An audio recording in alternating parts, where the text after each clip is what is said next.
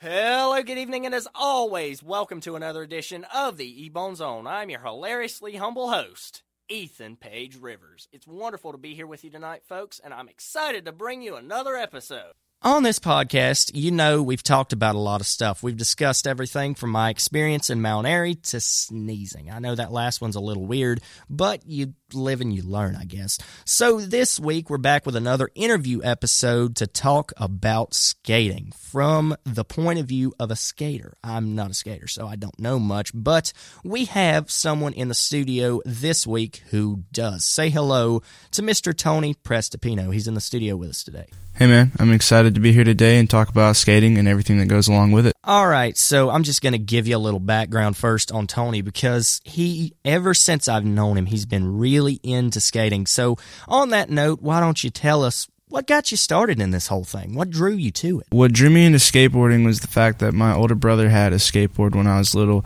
but I wasn't allowed to touch it because it was his stuff, you know?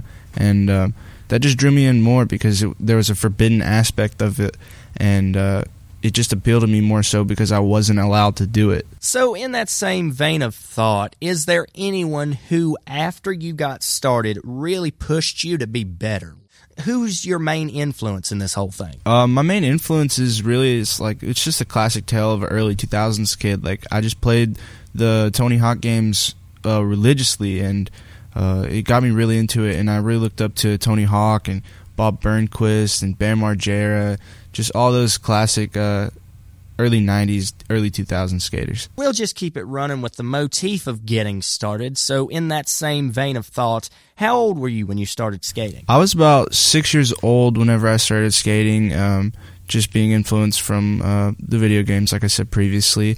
And uh, then I started skating like seriously, seriously in the eighth grade after taking some time off. I heard you mentioned you took some time off from skating, so just walk me through why that was. The real reason I took time off, I think, is because you know I just I was growing up, uh, just figuring out what I really wanted to do in life, and then in eighth grade I picked it back up and just realized it was my passion. You took some time off, and now we're to the point where you picked the board back up in eighth grade when you realized that skating was something you really wanted to do. So just tell me some things about when that happened. Just clue me in on what was going through your mind at that point. So I'm in eighth grade, and uh, there's not much to do around town, really. And the skating rink just burned down and that's what I was really into at the time. Uh, just any form of skating has always appealed to me, and skateboarding had always been there.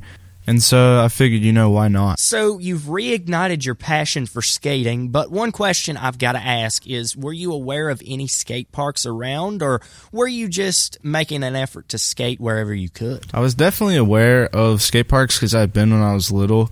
Um, but then I started going more so to Smoot Park and making friends. And then they introduced me to street skating, which I thought was just the coolest thing in the world. Like, it amazed me that you could find architecture that wasn't meant to skate and skate it and utilize it in that way. So, from that thought forward, which one has influenced your style more, street skating or skate park skating? Street skating has definitely drawn me in more so than skate park skating, just due to the simple fact that if something's not meant to be skated and you make it skatable, then you really, really want that. And I just think that proves your passion for skateboarding more so than if you just go to the skate park and you skate something that's been built to skate. So basically, what you're saying is you can be more adventurous with it, and it's more of a challenge than the pre just fabricated edges that skate parks are usually accustomed to. Absolutely, uh, especially around here, it takes a lot of planning to skate spots because everything's really crusty and like you gotta you gotta make sure the ground's good, and you might have to lay a piece of wood down, or you might have to bondo a spot it's it's pretty fun uh, to street skate around here. And some people like me might not know what crusty means. So just explain that to me in like a skater context. What does crusty mean? Well, crust is really just you know it's just gross concrete, or uh, maybe the the landing is grass or something. You have to lay a piece of wood down, like I said. Um, but everything on the East Coast is pretty crust, man. Like everything out west is meant to be skated, I think, and it's all smooth concrete and just East Coast skating is so much more raw because everyone really wants it because you gotta you gotta fix the spot and you gotta have like brooms and then you gotta light up a spot. At night if that's the case. And it's just overall, it's more appealing to me because uh, it's just more raw. So, in that same thought of styles of skating, I've just got to ask you which one are you more influenced by, street or skate park skating? I'd like to say that my style is more street influenced because, you know, if you hang around a skate park long enough, you can tell who skates street and who skates the park. And, uh, a, a good indication for that would be someone's shoes because if you're out in the streets in the crust and, and the dirt and all that like you can tell your shoes are more dirty they're more worn you might have a popped shoelace uh, but if you're skating at the skate park you know your shoes don't really get gross because the concrete's smooth and there's nothing to really mess them up outside of uh, just flicking on the grip tape you know all right, so now that you've given us an insight into what both street skating and skate park skating are and like how you can tell the differences, here's something I've just got to ask. Which one's your favorite out of the two? Street skating is definitely my favorite, but skate park skating is also really fun. Um, most of the time, I just use a skate park as a warm up spot uh, to get my legs going, to get the blood flowing, you know. So, I've noticed we've talked a lot about the different styles of skating in this episode, but one thing we've sort of glazed over just a little bit is your style of skating and how that impacts you. So, what I want to know now is what name would you pick for your style that totally encapsulates its uniqueness? I don't think there's necessarily a word to define my style. Uh, more so just how however you perceive it because you know all perceptions different. And i don't necessarily like my style but it differs between people because i've had friends tell me that i have really good style. Uh, i have friends who are brutally honest and tell me that my style is not great. But uh, i think it's all subjective really so, back to the timeline. We were at your point of realization that skating was really what you wanted to do back in eighth grade. So, just take me through from then up until now. There's there's not a ton of defining moments between eighth grade and where I'm at now. Um, other than I just skated hard every day and I got good and I perfected uh, what I loved. And for Christmas a few years ago, I got a camera because I had a passion for filming as well.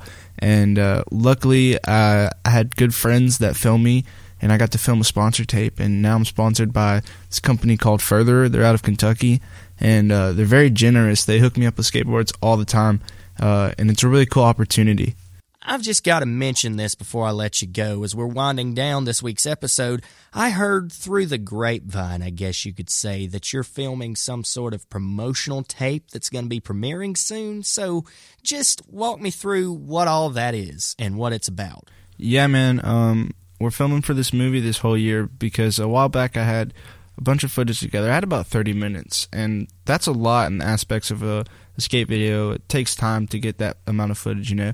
But I figured it could be better. Like I could definitely do a better job. And so I talked to my friends, and they all agreed that we should put out a full length video, which will be 30 to 45 minutes, hopefully. And uh, whenever that gets done, it's going to be released at Two River Cinema, and it'll be totally free to the public. But donations are accepted to fix the skate park.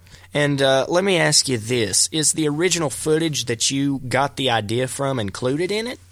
Um, Probably so. A few things. Uh, the intro, there's going to be like some slams, you know, where we fall fallen, and uh, I have a specific video of me falling on this hill. I was going pretty fast, and I fell, and it was a pretty gnarly slam. Uh, but other than that, I'm not sure about all the old footage. Sort of a blooper reel type thing at the top, right? Oh, absolutely, dude. It's uh it's in skate videos a lot. It looks like we're going to have to end the episode here, our longest episode of 2019 so far. Once again, my thanks to Tony.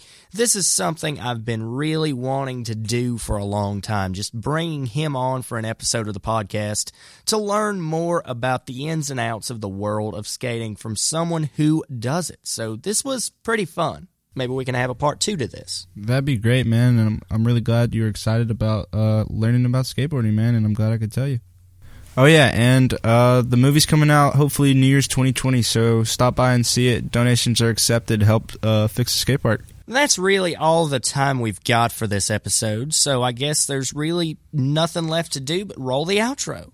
And with that being said, thank you guys for once again being here tonight and joining me for another episode. Follow the podcast on Instagram at Official as well as on Twitter at EbZ. That's capital O and official, capital EBZ in case you were wondering. And until next time, God bless us and save us. I appreciate each and every one of you, and I'll see you soon.